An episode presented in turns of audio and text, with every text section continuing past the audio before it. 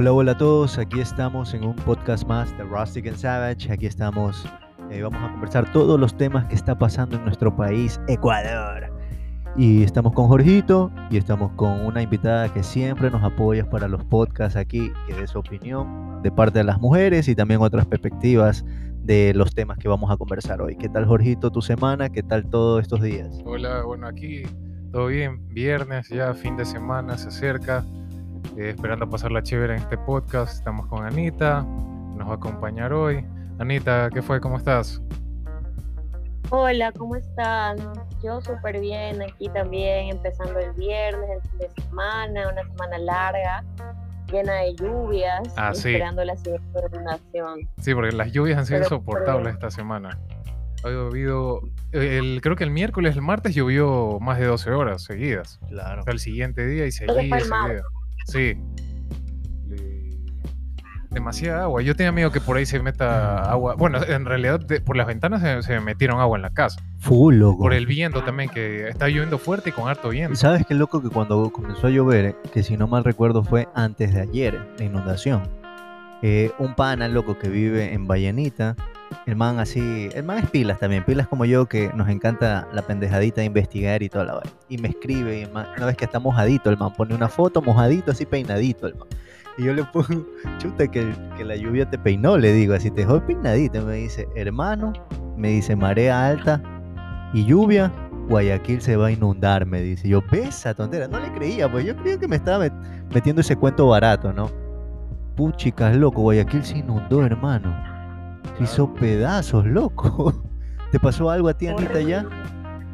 De mojar. O sea, yo vivo acá en las cumbres y acá es como que hay una zona a la entrada que hay como una bajadita para poder entrar a la quita. Ya, Y esa zona siempre se inunda horrible. Y ya, pues esta vez no fue la excepción. Estaba repleto, la gente pasaba y le llegaba el agua hasta las caderas. Y hubieron como, no sé, unos cinco carros que se quedaron ahí parados y hicieron tráfico para poder entrar a la garita. O sea, ya ese es el diario vivir de acá de los Ceibos. Claro. Visto esos videos de la gente que está caminando con el agua en la cintura y de pronto desaparecen porque se caen en un hueco, en una alcantarilla, Ajá, algo ajá. así. No, pero yo vi manes, yo vi manes que estaban flotando los autos, loco, que ellos los empujaban para que se muevan a un lugar estable.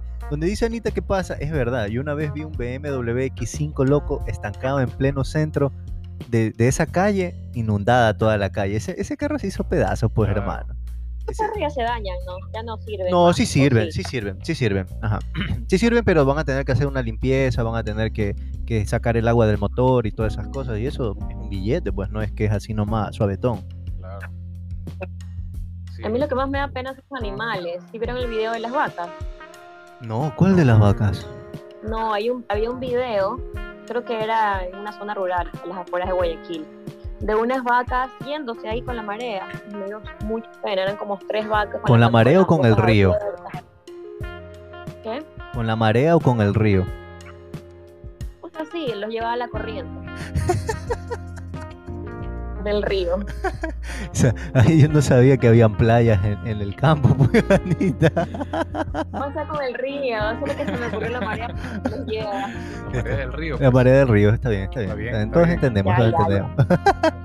Pero bueno, oye, pero sabes qué, eso es un gran problema aquí en el Guayas. Siempre tenemos ese problema de que el flujo de agua no es bueno. Eh, Guayaquil se inunda, hermano. Viven todos estos prefectos eh, prometiéndonos del dragado, del dragado, del dragado, del dragado. Y seguimos 50 años estancados en este mismo problema, hermano. Y lo que pasa es que como ellos viven en zonas lindas y bonitas, que la gente que sí tiene refrigeradores, que tiene que es de un solo piso su casa y que se le inunda todo y que al siguiente día tiene que ver si es que no se le ha dañado la refri, la cocina, el televisor o alguna cosa así. Siempre tienen el mismo problema, hermano, y se llena de arena, brother, toda la casa. Y se Sí. daña todos los utensilios, se daña todas las cosas que tienen y tienen ese mismo problema. ¿Qué pasa en Guayaquil, loco? ¿Qué pasa con ese modelo exitoso que tanto venden y que te han vendido y que por poco somos aquí en Miami, pues hermano? Chuta. Bueno, sí, ¿no? También he escuchado sobre el dragado que llevan años diciendo que lo van a hacer, que sí, que no, que se inunda por esto, ¿no? Que también, también he visto que se echan la pelota entre la Ah, alcaldía, claro. la prefectura, por ahí otra. La alcaldía, la prefectura y los marinos. Y entonces no, no se sabe quién mismo quién es el responsable, qué es lo que van a hacer, qué pueden hacer. Eh, porque sí, todo, todo invierno es así, y este invierno está fuerte, está lloviendo Este invierno, bastante. loco, primera lluvia fuerte, inundado, todo hecho pedazos, loco. Sí. Pero estaba hecho pedazos bien heavy. No es un pedazo como que, ah, se inundó ciertas partes. Casi todo Guayaquil está inundado. Sí, sí, sí, Casi todo bastante. Guayaquil. ¿Has visto esos videos de la gente haciendo este esta tabla en el agua, remolcada por el Ah, agua? sí, no sí, sí, sí, sí, sí, El nombre sí, sí, ahora. Está bacán, loco, es bacán. Yo una vez vi un man cuando hubo una inundación acá en San Borondón también. Eh, ¿Cómo se llama? Un man estaba con su tabla también Ah, de, sí, de- ajá, sí, claro. una Ford creo que le estaba cogiendo y el man estaba andando haciendo ahí un, no sé si surf, una vaina, no sé qué, era, Sí, qué tabla era, no me acuerdo el nombre de la no, tabla. es eso, este- Bori, Bori, que creo te- que era Bori, no me acuerdo, pero, que te remolca Ajá, y- una lancha, pues una- en este ajá. carro, en este pero este era un carro obviamente, pero y estaba haciendo así la vaina. ¿Tú qué piensas, Anita? ¿Qué piensas que pasa en Guayaquil? ¿Cuál es el problema? O sea, ese es un cuento de nunca acabar de la alcaldía. Siempre dice que van a arreglar ese problema y nada que ver. Y siempre le echan la culpa a la marea. Entonces yo creo que ya es algo que va a ser difícil solucionar, porque aparte que no es solamente culpa de ellos, sino también de la gente que bota basura a las calles. Sí, Entonces ya es un problema conjunto que habrá que solucionar con el tiempo y, y culturalizando a la gente en realidad. Porque, Pero oye, si Claro. fuera, si fuera un problema, digamos, de temas de basura, entonces ese es el problema de Puerto Limpio, pues, hermano. Porque yo sí he visto en zonas, hermano, que, digamos, eh, son áreas que hay demasiada gente, ¿no? ¿Verdad? Y te ponen un basurerito, ponte en el centro, te digo en el centro, que hay bastante comercio.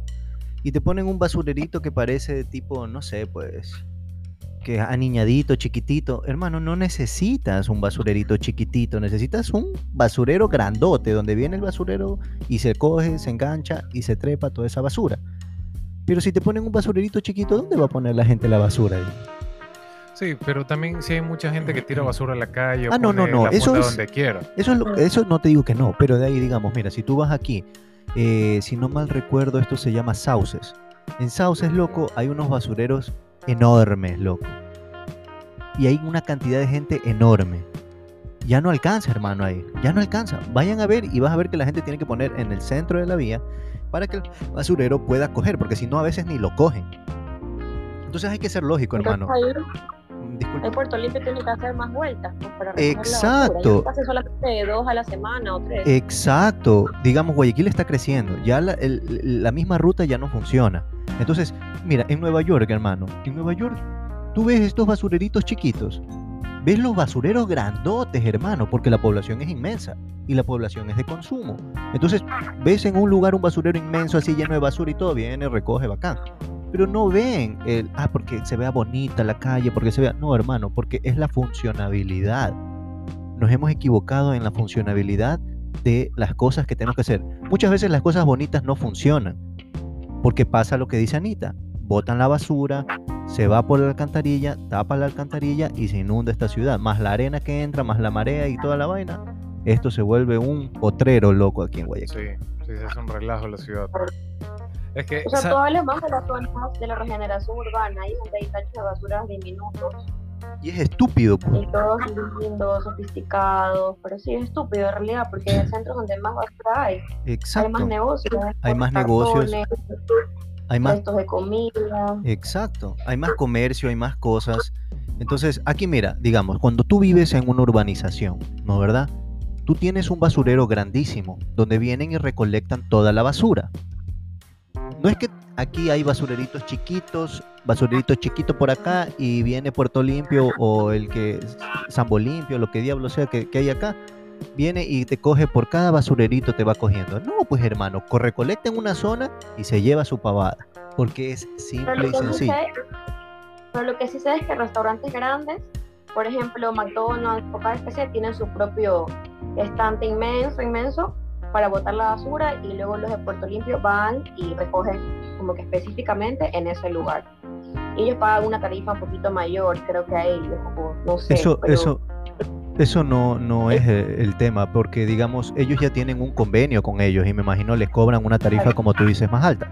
Pero para las personas que tienen un, un, un restaurante, cosas chiquitas o cosas por el estilo así, ¿cómo hacen pues para botar la basura? Tienen que salir a ver un basurero que justo ha sido una pendejada que parece de Hollywood, chiquitito, pequeñito, que ya está embacado de todo el día de la gente que bota basura. Claro, te toca dejarla ahí. Te toca dejarla ahí al ladito, porque no vas a dónde más la vas a dejar. Sí. Pero, ¿sabes qué tienes que hacer para que no te coja la inundación y no estés mojándote? ¿Qué? Viajar en aerovía. Ve esa belleza. Ves, Hoy vas ese- lejos del agua. Ese, aguanta, aguanta, aguanta. Antes de pasar al tema de la aerovía, esperen. Ustedes saben, miren, esta vaina del dragado, ¿sabes cuánto iba a costar antes? ¿Cuánto? Iba a costar casi como 134 millones de dólares, o si no mal recuerdo, 143 millones de dólares. No me acuerdo, pero es ciento y pico. Es un número 3 o un número 4, no me acuerdo. Cuando vino la nueva prefecta, que ahora es esta prefecta nueva, eh, dice que habían 20, si no mal recuerdo, 20. Ah, no, 143 y pico es la aerovía, perdón, miento, no, miento, miento. Creo que era como 56, 63 millones, algo así. Y creo que iban a ser 20 millones menos de lo que habían presupuestado cuando el, anterior prefecto iba a, a realizar esto de la, del dragado. Entonces imagínate, son 20 millones que estaban poniendo de más de lo que costaba un dragado. Me imagino eh, anual, no sé cómo harán el contrato, no tengo la menor idea. Pero eran esos valores, eso es lo que ellos estaban diciendo. Siete meses atrás dice que ya iban a hacer el tema del, del dragado, que siete meses ya iban a hacer el contrato, que iban a firmar, que toda la vaina, que iban a renovar y toda esta vaina. Mijo, ha pasado siete meses y seguimos inundándonos y peor. Y no ha habido nada, ni solución, ni nada. Yo creo que sabes lo que pasa, es que se están...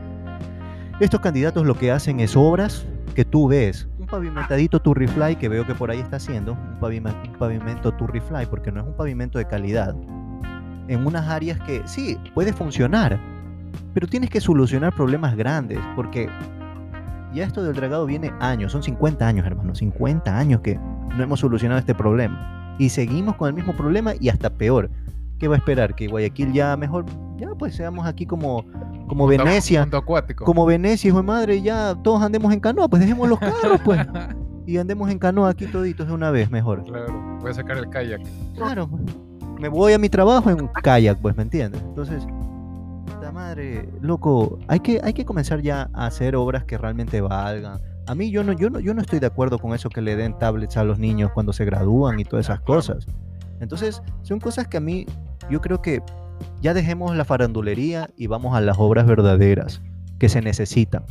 Agua potable, electricidad, eh, eh, que no se inunde Guayaquil, salud para en, las áreas que necesitan todo este tema. No hay vacunas, no hay nada de estas vainas. Y no te digo solo el Ministerio de Salud Pública, porque también tiene un, un- un- un- un sistema de temas de salud, de carros de salud que lleva el, el municipio. Ah, sí.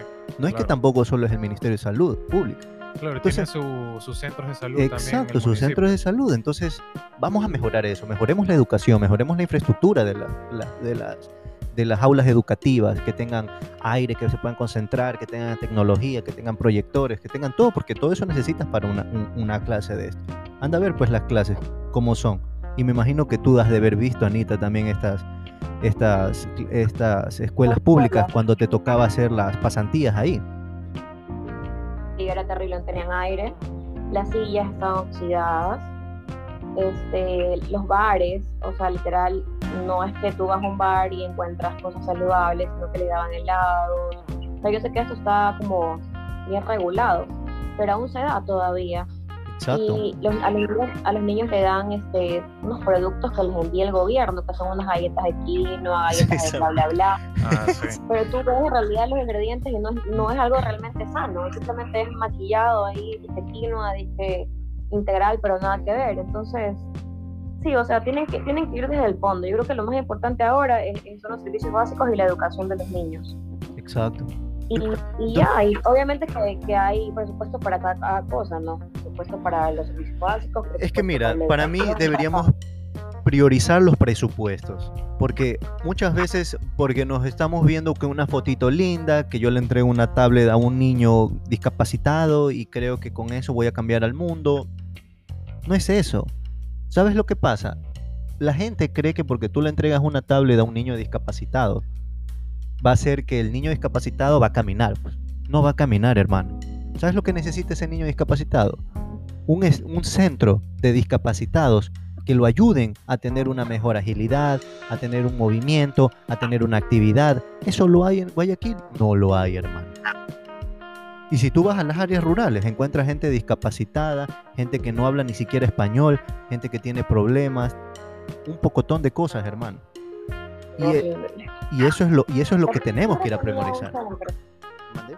La prefectura tenía un centro a las afueras de Guayaquil, donde habían caballos. Pero claro, ese era con el, el ex prefecto, el mucho ex prefecto anterior. Ajá, él hizo una, una Sí, propuesta del tema del caballo. Sí, así. lugar, pero creo que ya no está activo, obviamente por el tema del COVID. No, no, no. ¿Sabes lo que pasa? Mira, lo que pasa es que, digamos, eh, cuando tú creas un proyecto, digamos, yo no puedo, yo no puedo estar acorde, ponte con Jorgito, con los proyectos de Jorgito, pero yo veo que ese proyecto que Jorgito hizo, que activó a los niños discapacitados, que da una oportunidad más, obviamente no vas a poder meter a todos los niños discapacitados en esa área, porque es muy pequeño, yo lo conozco, es muy pequeño, no es muy grande como ustedes lo creen que puede ser. Es por el hipódromo, es cerca de aquí. Entonces, este, el problema es que, digamos, si yo veo que eso está muy bien, que eso ayuda, ¿no verdad?, al, al niño y veo que, eh, exacto, yo lo incentivo y lo promuevo, aunque sea que no sea mi proyecto, porque estoy ayudando al resto. Y ahorita ese proyecto está activo, hay que darle más energía y hay que darle este, un poco más de, de- de conocimiento para que la gente lo pueda utilizar y, y promover más económicamente para que pueda crecer y haya más capacidad para gente. Pero ¿qué es lo que pasó? Llegaron las otras personas, o me imagino él ya también se estaba quedando sin presupuesto porque andaba haciendo otras cosas que no tenía que haber hecho. ¿Y qué es lo que pasa? Falta comida a los animales, estaban flacos. Y yo de caballos, hermano, me las conozco a diestra y siniestra, pues, brother. Faltaba comida, faltaba nutrición, faltaban todas estas cosas. Y hasta, ¿sabes qué? Yo hubiera con- conseguido sponsors. Y tal vez sí consiguió sponsors, pero tal vez consiguió los sponsors mal. Para que esos animales estén activos. Porque un animal que esté flaco, todo deprimido y todo, se va a morir, pues, hermano. Un caballo se mueve hasta por de un cólico, pues, brother. Entonces, no le dieron incentivo. Ahorita está votado. Creo que los caballos ni siquiera re- re- lo reactivaron, ni le dan mucha prom- este, lo promueve mucho esta nueva prefecta. Yo, mi hijo, soy de proyectos que realmente funcionen. No una tablet de un niño discapacitado, porque eso, no, pues, brother. Hicimos este centro más grande. Tenemos este centro más grande. Ven, no, una tablet no lo va a hacer caminar a un niño. Una tablet no va a hacer una destreza a un niño. Claro. Supuestamente era, mejor dicho, era así el proyecto Soy Bachiller, que era cuando te graduabas, te daban una tablet. Ah, creo que los mejores promedios, no sé. O Sí, no sí. sé si a todos los bachilleres. Creo que, que, que se graduaban los bachilleres, creo que te daba. A todos, creo. Claro, pero... O sea, sí, pero también creo que les daban tablets a los niños con discapacidad porque ellos, por medio de esa tablet, se podían comunicar. Por ejemplo, si era sordo mudo o algo así. O sea, sí los ayuda mucho, Claro. pero obviamente mucho más les ayudaría una, una zona donde los puedan rehabilitar desde adentro. O sea, de lo más importante que son como centros fis- fisioterapeutas, logopedia de habla, etcétera, etcétera. Entonces, yo creo que eso debería ser más importante que la tablet en sí, pero igual se ayuda. Claro. Entonces, tampoco hay que despreciar la tablet. Claro, claro. Pero eso es un- una cosa que creo que nos está pasando y que no está funcionando Guayaquil. El otro tema, Jorgito, que íbamos a lo conversar. que ahora, bueno, que ha subido la gasolina una vez más. Ah, puchica, no. Ya el- creo que casi cuesta, cuesta 2.99 el galón de super y creo que 1.83 el de eco. Ya. Antes costaba como unos Ay, Dios. 70 y pico y el de eco y el de super también costaba menos, obviamente. Bueno, eh, lo del tema de la gasolina, loco, yo creo que estamos erróneos. Ayer yo hice un post en mi, en mi, en mi Facebook. Mijo, yo nunca hago post de nada. A mí, yo cuando hago un post es informativo, loco. Realmente algo bueno, algo que la gente pueda mejorar su inteligencia, algo que tú puedas captar una información y te sirva para ti. Porque poner pendejadas de que memes y que otra pendejada y cosas así, no, gracias, yo no soy de esa tontería. Puse ayer un- oye, loco, a mí los cálculos no me fallan, hermano. Y yo hice un cálculo el 20 de diciembre, si no mal recuerdo que es el post, del año 2020, loco, que fue este año que pasó. Le tomé una foto a la gasolinera porque estábamos tanqueando con mi hermano. Y le tomo la foto para que vean cómo la gasolina en Estados Unidos es más barata que en este país, Claro, hermano. Claro. Ayer lo hice. ¿Y sabes qué? No me fallaron los cálculos, hermanos. Hoy estamos más caros. Somos más caros que el que le vendemos, ¿me entiendes? Sí. Somos más caros que el que le vendemos, hermano. Y eso lo he venido diciendo hace mucho tiempo en este país. La gente compra un Hershey con el mismo chocolate, hasta en menos cantidades, que nos compran a nosotros y nos lo venden en mayor precio. Entonces, tenemos que ya tener un desarrollo y no es el problema del petróleo, de que ah, bajó, subió todo. Mentira, hermano. Son los impuestos que nos están metiendo. Ya no saben de dónde más sacar billete, brother. Yo no puedo ser un genio, pues yo no estudié economía, no soy un, un- un financiero, no soy nada. Pero es lógica seguir el proceso de tu país. Que lo que pasa es que no puede ser que en un país que es petrolero, como Estados Unidos, que compra petróleo, y no puede ser que tú, siendo el fabricante, seas más caro que el que te compra a ti. Claro. Es imposible, pues, hermano. Eso es imposible. Y todavía eres mucho más barato, pues. Tú viste mi publicación ayer y viste los costos y los precios que puse, como lo puso el comunicado, el Estado, porque el Estado puso los precios. Ellos pusieron más, menos y todo, ¿no verdad? A tal valor. Y eso es lo que yo puse, loco. Entonces, ni siquiera el octanaje nosotros llegamos a los octanajes que tienen los Estados Unidos. Pero ahí va la información, hermano. Nadie se informa, brother, nadie sabe. Y dicen, ah, ya, bueno, acá ya no subieron. No, no subieron, pues, hermano. Nos están metiendo la mano al bolsillo, es la cosa. Sí, loco, esta es la historia de nunca acabarse, impuesto tras impuesto por todos lados. Eh, de verdad que me molesta por lo que tú como ciudadano estás tratando de trabajar, de salir adelante, estás siendo honesto, o sea, no le estás robando a nadie, no eres un corrupto. Y viene el Estado y más impuestos y más trabas y más cosas. Entonces, chuta, o sea, por ejemplo, si tú tienes una, bueno, para la movilización normal necesitas gasolina. Exacto. Después peor, si eres un emprendedor que tiene algún negocio y tiene entregas a domicilio, eh, también vas a pagar. ¿Y qué vas a tener que hacer? Subir tus precios y la gente va a tener que pagar más. Y, es- y esa gente también tiene que subir sus precios si venden algo y todo comienza, y comienza así la cadena. eh, nunca Lo terminar. que, eh, ¿Tú qué piensas, Anita? O sea, ya esto es el cuento de nunca acabar, como dice Orejito. Esto siempre se ha venido dando y, y, y yo creo que hay épocas, ¿no? Y ahorita no es la más precisa. Con todo el tema del COVID, la gente está ahorcada y subieron la gasolina cuando todo el mundo en Guayaquil, cuando la mayoría de personas la utilizan, o sea, eso ya es ponerse la soga al cuello. Entonces la crisis va a aumentar muchísimo más y, y aunque suene feo, todo se va a joder poco a poco. Eso es lo que yo he venido... Sí, sí. Perdón, Anita, te interrumpí, perdón. Dime. No, digo, hay que ver qué pasa, o sea, cómo, cómo Ecuador se va a sobrellevar con toda esta alza de precios. Eso es lo que yo venía hablando con Jorge hace mucho tiempo y le vine diciendo la debacle que se venía en el Ecuador y que él, él sabe todo mi, estrés, mi, mi, mi molestia porque yo digo, este, no puede ser que todos los días nosotros nos levantemos a ver qué diablos vamos a hacer en este país, ¿me entiendes? Y no puede ser que un joven de 30 años yo no soy loco, pues hermano. Yo no voy a tomar una foto a una vaina de la gasolina porque me dio la gana y ya, bacán. No, pues yo ya lo vi lo que venía. Y justo ese día le digo a mi hermano, para, para, para, déjame tomar la foto. Porque esto me va a servir y voy a hacerle comparar al ecuatoriano cuánto está pagando en gasolina con lo que puedes pagar en los Estados Unidos. No te olvides que el Ecuador tiene un salario básico de 400 dólares. Es totalmente diferente el estilo de vida. Claro. No puede ser que tú seas más caro en gasolina, más caro en comida, más caro en vivienda, más caro en autos, más caro en, en consumo, en alimentos eh, necesarios. Entonces, con un salario de 400 dólares, hermano. Claro. Estamos locos, pues, estamos loquísimos, pues, loco. Esto es una Sí. locura. Este, o sea, tras las preocupaciones que ya tienes tú normalmente, Claro. tienes que sumarle toda preocupación por el gobierno.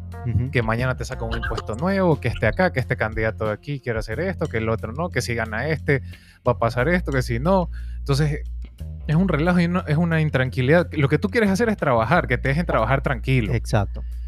Pero no se puede, pues, o sea, cada rato es con una pendejada nueva. Es que, es que es impresionante, hermano. Entonces, justo, mire, yo te voy a decir por qué. El ecuatoriano está mal informado. Esa es la realidad del Sí, ecuatoriano. siempre. Brother, si algo me publican, yo lo investigo, lo analizo, saco mis ideas y doy mi opinión. pero no puedo ser yo un relámpago y, y, y votar todas las cosas. Pero vámonos a los sponsors ahorita. Eh, seguimos con este tema que es, está en auge ahorita y volvemos al podcast de Rustic and Savage. Oye, brother, ¿sabes que quiero completar mi outfit para este fin de semana? Claro, pues hermano, entra a rusticandsavage.com y encontrarás todos los artículos de cuero 100% hechos a mano y productos ecuatorianos, hermano. Y si deseas tomar un cafecito un fin de semana con tu esposa, asegúrate de comprar nuestra bolsa de café Manapí. Hermano, este fin de semana me voy a Salinas con una pelada, pero ando chiro y no tengo casa, loco. Tranquilo, brother, yo tengo la solución. Puedes ir al Hotel Dorado Inn. Está solo a una cuadra del malecón de Salinas, cerquita de la playa. Está a la vuelta de mi comisariato junior. Tiene piscina, bar, hidromasaje, wifi, aire acondicionado. Comunícate al 099 7018 341 o al 277 1545 para hacer tu reservación. Perfecto, hermano. Mañana mismo hago la reservación. Oye, loco, ¿sabes que la planilla de luz de este mes me salió carísima? Ya estoy harto de pagar tanto. ¿No sabes qué puedo hacer? Claro, hermano, puedes asistir a Alejo Lascano 1309 y Esmeraldas. Vas a encontrar la compañía llamada Abresa. Te da soluciones energéticas a base de energías renovables. La puedes llamar al 042 28 69 70. Repito, al 042 28 69 70. Abresa. Oye, hermano, el otro día me estaba molestando la muela. ¿Dónde puedo ir a un consultorio odontológico donde tenga todas las normas de bioseguridad, hermano? Puedes ir a Asporovita, que está ubicado en el Omni Hospital Torre Médica 2, donde tienen todos los servicios de profilaxis dental, diseño de sonrisas, blanqueamientos, ortodoncia, restauración, extracciones, prótesis fija, prótesis removible. Para eso tienes que comunicarte al 096-311-4975. Perfecto, hermano. Mañana mismo voy a Asporovita.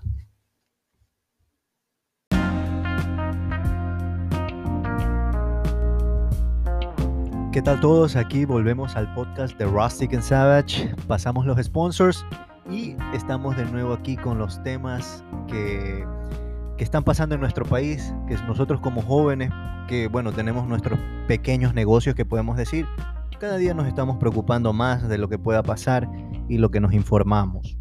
Eh, estábamos hablando del tema del alza de la gasolina, que se nos quedó corto el tiempo para la primera parte, pero lo que nos preocupa es que hablamos de que comparamos, digamos, un país primermundista como Estados Unidos y consumidor de gasolina hecho pedazos, porque los manes consumen gasolina hecho pedazos, hermano. Entonces, comparado a nosotros, que ahorita ya estamos hecho pedazos con los precios de gasolina y dándonos cuenta que somos 100 veces más caros a ellos con un salario básico de 400 dólares, es impresionante, loco. Aquí hay que sobrevivir, que no, sé cómo vamos a sobrevivir, con deudas, pues hermano. Claro, es estar endeudado todo el tiempo, entonces, porque de verdad que el sueldo básico pues no, no le alcanza a la gente. Y no sé, no sé cómo espera que, que prosperemos si a cada rato te meten impuesto tras impuesto, te meten la mano al bolsillo. Exacto. Imagínate, un carro aquí es caro.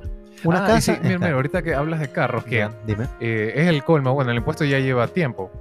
El impuesto a la propiedad privada que te, que te cobran en la matrícula. Ma- eh, lo más caro en la matrícula es ese impuesto, Ya. no la matrícula, la matrícula como tal. Ya, Aparte está la revisión vehicular que tienes que hacer. claro. Pero el impuesto a la propiedad privada, que es estúpido, porque yo me estoy comprando con mi plata, no entiendo por qué me tienen que meter más, tras que ya pago los impuestos del carro, que aquí un carro te cuesta casi el doble que en Estados Unidos, triple, triple. eh, me cobran impuestos a la propiedad privada. Pues, ¿Qué, qué es esa estupidez? Pues? O sea, por, yo comprarme algo, tengo que pagar impuestos. Tras los impuestos que ya pago, pues, ¿no? porque ya pagas la- la- la- los primeros impuestos, ahora también, cada año, impuesto a la propiedad privada. ¿Por qué? Porque tienes algo privado. No, pues, ¿por qué me vas a estar cobrando a cada rato impuesto tras impuesto por comprarme algo? Si es mi plata. Mi plata, no, no, me, no me lo está regalando Ese, el Estado ni nada. mira, normalmente la gente va a decir, no, pero en Estados Unidos tú pagas full impuestos, ¿no verdad? No, pero en Estados Unidos tú también pagas full cosas y siempre te cobra el Estado. Sí, hermano, te cobra. Pero todos los años tu empresa crece. Sí, Todos los años tienes una oportunidad más de crecer. Todos los años es una Claro. economía estable. Aquí, yo crezco este año, mañana va a la quiebra mi empresa, pasado mañana tengo que ver cómo la recupero y, y el siguiente año tengo que ver qué diablos voy a hacer para poder generar dinero. Y si no, tengo que cerrar mi empresa. Entonces, esa es la diferencia. eso, cuando la cierras y tienes que pagarle pues a todos los empleados que trabajaron en tu empresa y todo lo que se te viene encima y más las, los juicios y todo que ahorita están súper a favor de, del empleador Claro. te viene un problema inmenso inclusive la cárcel Claro. La famosa liquidación del empleado. Para mí, loco, discúlpame. El Estado ahorita tiene una crisis económica y habla de liquidación del empleado. Ellos no pueden ni siquiera liquidar a sus empleados ni pagar a sus empleados y quieren Sí, y hacen estas estupideces de leyes para que tú puedas liquidar a un empleado. Un empleado no es una inversión, un empleado es un trabajador. Cuando el empleado hay plata en la compañía se le puede pagar, ¿no verdad? Y cuando no hay trabajos, no hay obras, no hay nada, ¿qué dice el empleado? Jefe, ¿sabe qué? Tranquilo, este mes no me pague, o págueme la mitad, o págueme lo que se pueda pagar. Nunca te apoyan ni nada, tú tienes que igual cumplir y pagar, ¿no verdad? Y todavía imagínate cuando tú dices, ya no te puedo pagar, y todavía tengo que liquidarte. Imagínate, es una inversión. Eso no es una, eso no es una inversión activa que a largo plazo te va a dar un, pro- un, pro- un- un beneficio, ¿no verdad? Claro. Es como que si yo compro esta casa, ¿no verdad? Y me costó 200 mil dólares y mi compañía está quebrando ahorita yo necesito efectivo, vendo la casa, ¿no verdad? ¿Y qué es lo que pasa? Eso es, un, es una inversión que yo la voy a poder usar. Un trabajador no es una inversión. Por eso yo creo que liquidaciones, hermanos, no Eso, deberían yo de creo existir. que debería ser, depende de, de la empresa, pues. Por ejemplo, si eh, son, las empresas chicas no es que van imagínate a poder... una empresa multinacional, bro, de liquidar a todos sus trabajadores. Se va a la quiebra, pues, hermano. Por eso, por eso salen corriendo y no pueden pagar. Es imposible, hermano. Eso no existe. Eso a nivel, eh, hermano, yo creo que no existe y te voy a ¿Sabes decir. Ya, sé, yo creo que debería haber una diferencia cuando es li- liquidación por quiebra de la empresa y cuando es liquidación cuando el empleado sale y la empresa está bien y simplemente tiene que salir porque lo votan o renunció, ya te- es diferente porque... No, porque, porque que está- renunció lleva un porcentaje menos. Bueno, o sea, te digo, de, de acuerdo a las cuestiones como están, ¿ya? Pero te digo, la, la plata que se lleva el empleado, sea liquidación u otro nombre bajo renuncia o que lo votan, debería ser de acuerdo a la situación como está la empresa, por quiebra Ya. o por eh, eh, salida del empleado de la empresa, digamos, simplemente. claro. Porque ya, una, una, digamos, una multinacional que gana millones Ajá. y el empleado se va y tiene que liqui- liquidarlo, ya, chévere, puede representar algo muy poco comparado con lo que ellos ganan. Pero ya cuando la, empieza, la empresa quiebra, ya es otra historia. Sí, pero y ya se van visto- todos los empleados. Has visto uno. que cada año la empresa tiene que dar un porcentaje a los trabajadores por todo lo que ha generado el año. las utilidades. las utilidades, ya. Ya les estás dando utilidades también a los trabajadores. Y todavía tienes que darle liquidez a lo que lo vayas a votar. Hermano, es un suicidio, pues. Por eso hoy en día nadie tiene trabajadores, hermano. Nadie quiere tener trabajadores Claro, porque nadie quiere contratar tampoco. es un suicidio a largo plazo. Ni, la, ni el mismo Estado puede liquidarlos. Ni siquiera tiene presupuesto para pagar a los trabajadores y no los puede tampoco liquidar porque no tiene plata. Su fórmula no funciona, Claro. hermano. No funciona porque... ¿Sabes qué? Y otra cosa que estamos hablando de impuestos, ya que en Estados Unidos sí que pagas un montón de impuestos. Bueno, no se compara con la cantidad de impuestos que pagamos aquí, en primer lugar. Y segundo, allá los impuestos sí se ven reflejados pues, en las obras que hacen. En, y incluso yo tengo entendido que ellos tienen allá un, no sé si es en todos los estados, de un emprendedor pequeño que, que yo conocí allá, que ellos, en base a los impuestos que tú, tú pagues, tú tienes cierto porcentaje que ellos te devuelven con la condición que tú inviertas eso en tu empresa para compra de maquinaria, ampliación, alguna cosa. O sea, Claro. te devuelven encima un, un porcentaje de esos impuestos para que amplíes tu empresa. Entonces tienes ciertas ventajas, pues, ¿no? Claro, que, mira, no, que lo que que simplemente sienta- paga porque tienes que- que pagar y ya. Yo lo que único digo es, no nos podemos embancar a tanto impuesto y el año siguiente ver cómo recupero mi empresa. Cuando todos los años son una debacle económica en este país, hermano. Sí. pues. Entonces todos los días, todos los años son un suicidio. Entonces, si voy a un suicidio el siguiente año y me sigues cobrando impuestos y me sigues cobrando más impuestos y me sigues cobrando más, más tasas y más tasas y más tasas, no vemos reflejado. Ay, por cierto, la gente cree que aquí los estudios son gratis. Aquí pagan las empresas privadas los estudios, por si acaso. En el 1 por mil, que se llama, cuando tú tienes una compañía, tú pagas 1 por mil, pagas a los malditos bomberos, pagas un pocotón de Ah, sí. pendejadas para darles. Ahora, dos, Tú también pagas a la universidad estatal, por si acaso, universidad del Estado. Las compañías privadas pagan un porcentaje y de ese porcentaje sacan para tus estudios. Entonces no es que es gratis la universidad. Nada es gratis en esta vida. Eso es lo que no entiende el ecuatoriano. Aquí nada es gratis. Tú lo vas a tener que pagar. Aquí no sale de otra vaina. No es que ellos cogen de su bolsillo y dicen, tome aquí está tu, tu platita, bacán, chévere, Claro. de mi bolsillo. Entonces, ese es el gran problema, hermano. Yo creo que eh, tenemos que comenzar a cambiar. Y si no cambiamos ahora, esto se va a volver una debacle insoportable y no se va a poder ni sostener una economía mediante los precios que vamos a poder tener. Dime hoy en día qué joven puede comprar una casa. Y te voy a decir dos sencillas cosas. Hermano, en Estados Unidos tú puedes comprar casas de 200 mil dólares, de 180 mil dólares, de 200, en lugares residenciales. Aquí pues anda a ver en un lugar residencial te cuesta 500 mil dólares pues. Hacer una construcción en este país es carísimo, loco. Ah, sí. Aquí la gente cree que construir es barato. Es caro, hermano. Es carísimo. Entonces, ¿cómo tú con un sueldo de 400 dólares vas a poder sacar una casa? O vas a poder sacar un carro? ¿O vas a poder sacar... Hermano, no hay desarrollo. Y todos tenemos que tener las mismas posibilidades. Entonces, ahí va el punto también. Seamos, seamos un, posi- un poquito conscientes también ya de, de- de lo que vamos a ir más allá. Yo sé que ahorita es nuestra etapa de que somos 30 años. Ya nuestros viejos ya son de 60, 65, 70, dependiendo, ¿no? ¿Verdad? E- Ellos ya pasan una etapa que ahorita ellos ya no pueden hacer nada.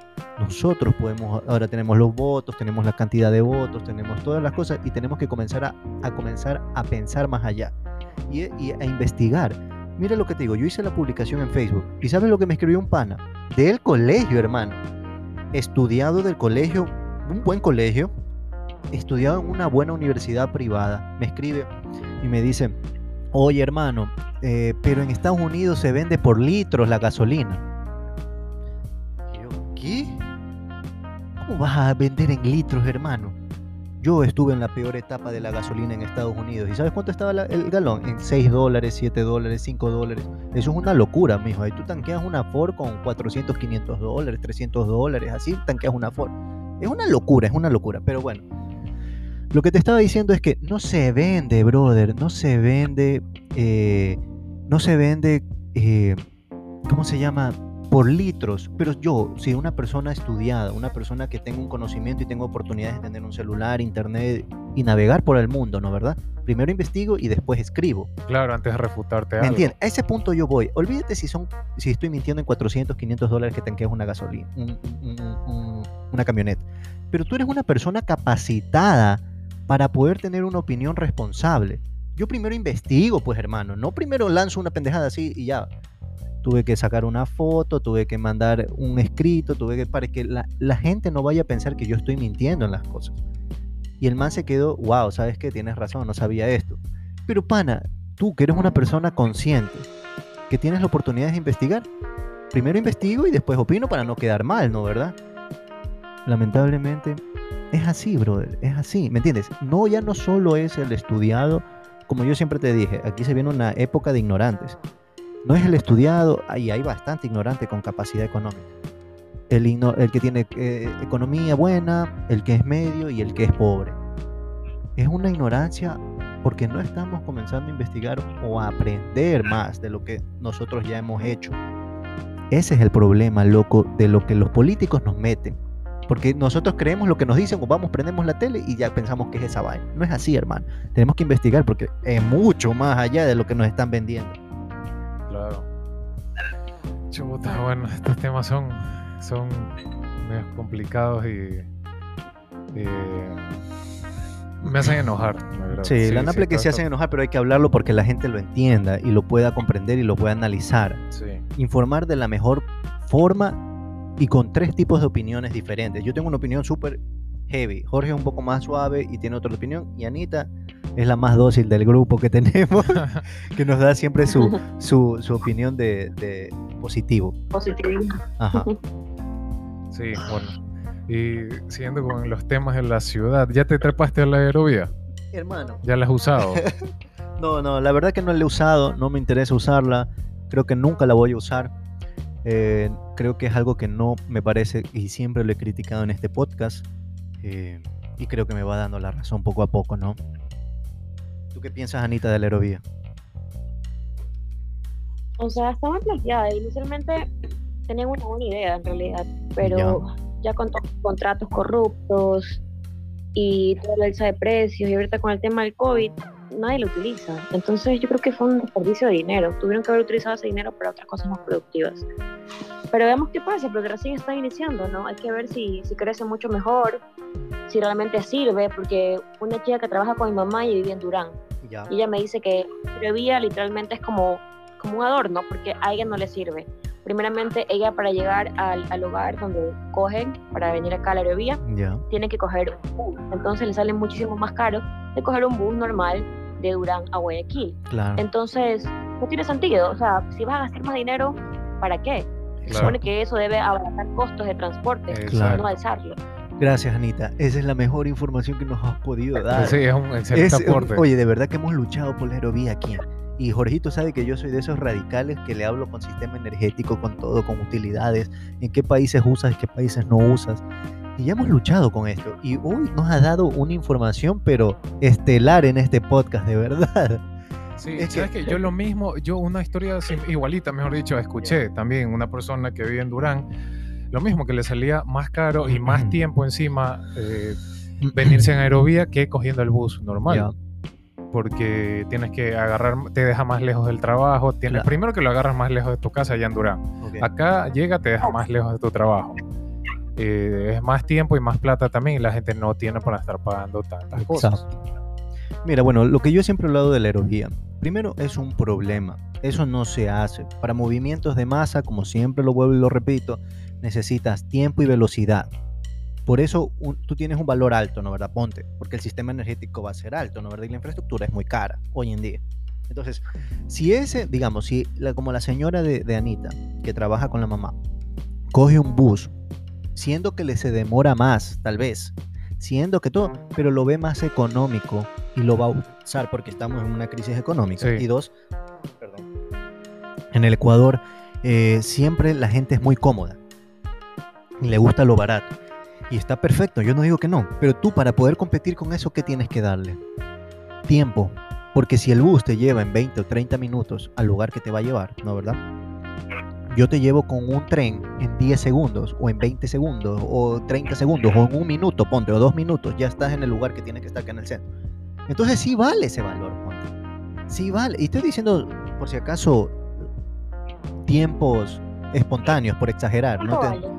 ¿Mandé? Creo que 70 centavos vale. Eso vale, 70 centavos vale la aerovía. Ajá. Entonces, eh, normalmente las aerovías se hacen en lugares turísticos, no se hacen en lugares de movimientos de masa. Por eso tú vas a Nueva York y ves el, el subway abajo, ves puchicas, movimiento de gente masiva, ¿no verdad?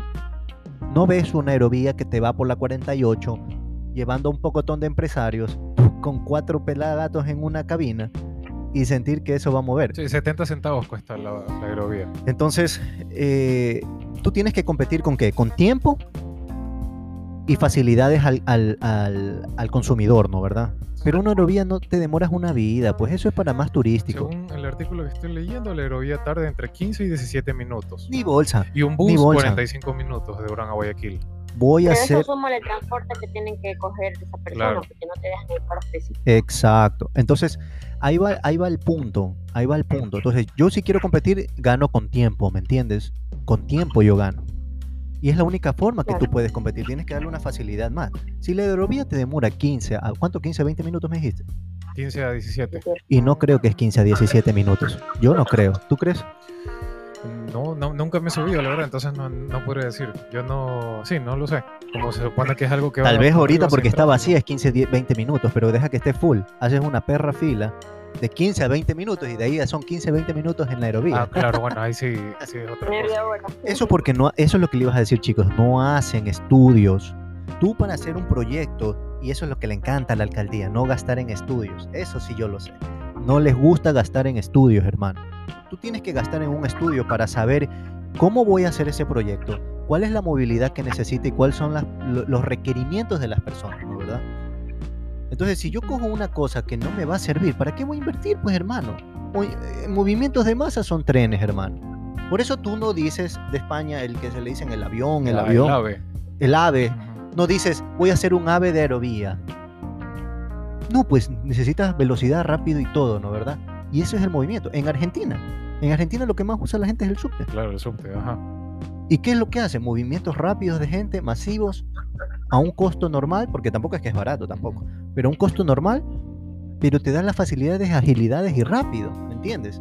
No es que te dice voy a hacer una vía en plena 9 de julio para que hay movimiento de gente. Es un fracaso. Ah, lo otro es eso, ¿dónde está ubicada la aerovía? Acá en Guayaquil, el- la- los pilares están en la plena avenida esta grande. Hermano, por eso eso se hace Que- para turismo. Por eso tú ves esto en Quito, ves una aerovía en Quito donde subían esa montañita, no sé cómo se llama esa montañita, pero ¿te acuerdas? Subían esa montañita y ahí ellos este, veían el parque, parque no sé cuánto, este parque, este parque de diversiones que había ahí, no me acuerdo cómo se llamaba. Ya- Ah, ya. eh, tú- eh, Teleférico, ¿estás hablando el Vulcano. El teleférico, el ya, ya, telesférico. El ya. Vulcano Park. el Volcano Park. Entonces usaban un telesférico y todo, porque es cosas turísticas, ¿me entiendes? Que tú tienes que ir despacito observando y disfrutando, ¿no verdad? Entonces, por eso, eso se usa así, pero para movimientos de gente, para solucionar un transporte, jamás. Ahora, estos manes crearon y, que- y querían cerrar esta compañía de, de Durán, la Exo. Exo, Exo, sí, la Exo creo que era. Y que era uno de taxi rutas y todo por el estilo, que está legalmente, que ya tiene como treinta y pico de años aquí en el mercado. ¿Treinta y pico? ¿O veinte y pico? ¿Catorce? No me acuerdo, pero tiene ya bastante tiempo de años, loco, aquí en el mercado. Y no son novatos. Y solo porque la gente usa, prefiere pagar un dólar veinticinco, un dólar cincuenta que se paga ahí y te lleva al centro de Guayaquil. Les querían cortar o les mocharon para que no puedan ingresar a, a Guayaquil. A ver, si mi proyecto fracasa, yo no puedo cortar tu trabajo porque me estás interrumpiendo mi proyecto. Y ese es el problema de esta sociedad. Estamos en una crisis económica, pues, brother. Todos necesitamos trabajar. Sí. ¿Tú qué piensas, Anita, de todo esto? Yo opino que el modelo de transporte de Guayaquil está mal hecho. Mira Cuenca, esa tranvía que tiene ahora es increíble. No sé si la han visto o han escuchado de ella. Eh, sí, sí, sí, lo he escuchado. Sí, tiene un problema de temas de corrupción, pero aparte de eso, la funcionabilidad es lo que estamos hablando. Es buenaza, es rápido. O sea. Cuenca es chiquito y todo. Pero ha ayudado muchísimo al transporte allá. Acuérdense que el tráfico en Cuenca es horrible. Ya sí. Ya. Entonces, pudieron haber ido por ese lado aquí en Guayaquil. Pero nos fuimos para el lado más complicado, más caro y menos funcional, que es esta aerovía. Claro. Pero, pero bueno, hay que ver qué pasa en un futuro. Pero ahorita justamente estaba viendo las fotos de, de la tranvía. Se ve súper bonito, de verdad. Y creo que te lleva en un tiempo corto, o sea, es súper rápida. Claro, eh, es que es eso, es eso. ¿Tú qué piensas, Jorge? Eh, Sí, yo creo que tienen que haber buscado algo más efectivo, hacer más estudios para, para ver qué es lo mejor.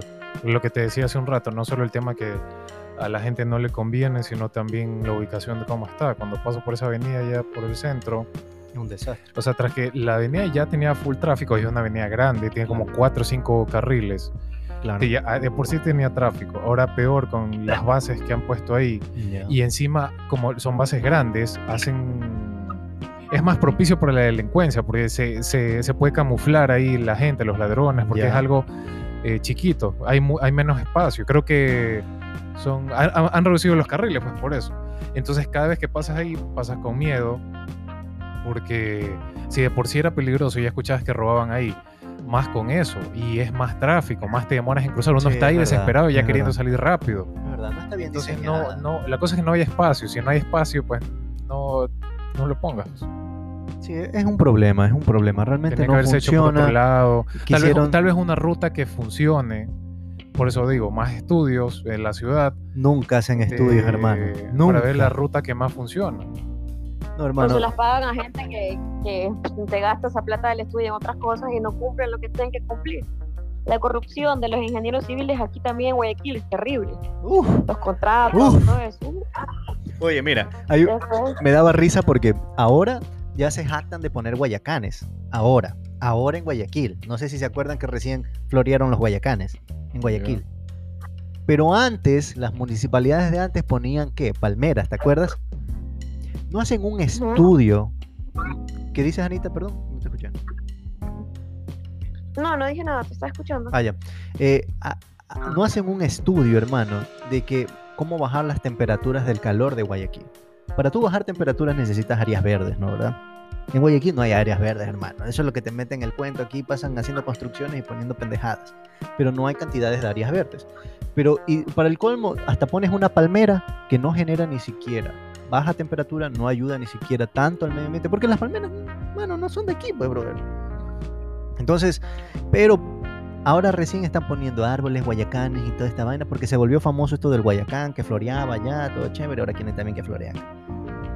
Pero realmente lo que funciona es la oxigenación que tiene y la baja de temperatura que ayuda un árbol. Ahora ya están poniendo, ya dejan de poner palmeras, que antes ponían palmeras, no sé si se acuerdan.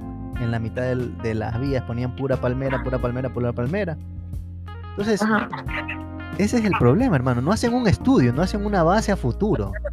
Y solo construyen porque, porque ven en documentales los manes. Así lo escuché a un ex alcalde que era eh, alcalde de Guayaquil. Que el man veía full documentales y que con eso se guiaba para el man hacer las obras. Imagínate. Mm, Bueno, Como que si la realidad fuera la misma en todas las ciudades del país. Imagínate. sí. Bueno, se me dio rápida esta segunda parte. Qué bestia. Eh, puta, sí, siento, ya llegamos a la parte final. Siento que fueron, creo que 10 minutos que hablamos, pero ya, ya llevamos más tiempo. Eh, bueno, agradecemos a Anita por estar aquí. Gracias, Anita. Gracias. Siempre Gracias a ustedes. por aquí. Llegamos al final. Y saludos a todos. Espero que disfruten el fin de semana. Dani, ¿algo que tengas que decir? Eh, bueno, que nos sigan en las páginas como Rustic and Savage. No olviden de compartir nuestro podcast. Eh, a veces son informativos, a veces también son chistosos. eh, pero estamos aquí luchándola, muchachos, para, para poder sacar esta vaina. Esto nadie nos financia. Realmente lo hacemos por amor a la patria, más que todo. Pero estamos aquí dándole. Así que gracias, Anita, por siempre acompañarnos y darnos tu opinión, el lado positivo de Rustic and Savage. Gracias. Pero, oye, cierto, Anita, ¿quieres decir tu, tus, tus, ¿cómo se llama? Tu cuenta nueva que tienes del tema de odontopediatría? Ah, sí, síganme mi nueva cuenta de ontopediatría. Es ontopediatría.ana Jaramillo. Ahí pueden dar unos tips de sus bebés, de sus niños, de cuándo lo tienen que llevar al odontólogo, la alimentación y todas las cosas científicas a base de los niños. Así que, Sí, subo tips todos los días en las historias. Y bueno, ya en unos añitos, bueno, en un año voy a estar acá en Guayaquil atendiendo mi consultorio, entonces igual para que al final día con ese tema que es muy importante. chévere, chévere, Anita. Gracias, gracias siempre por compartir tus, tus tips aquí. Así que, bueno, muchachos, gracias por seguirnos y nos vemos en el siguiente podcast. Bye, bye, bye.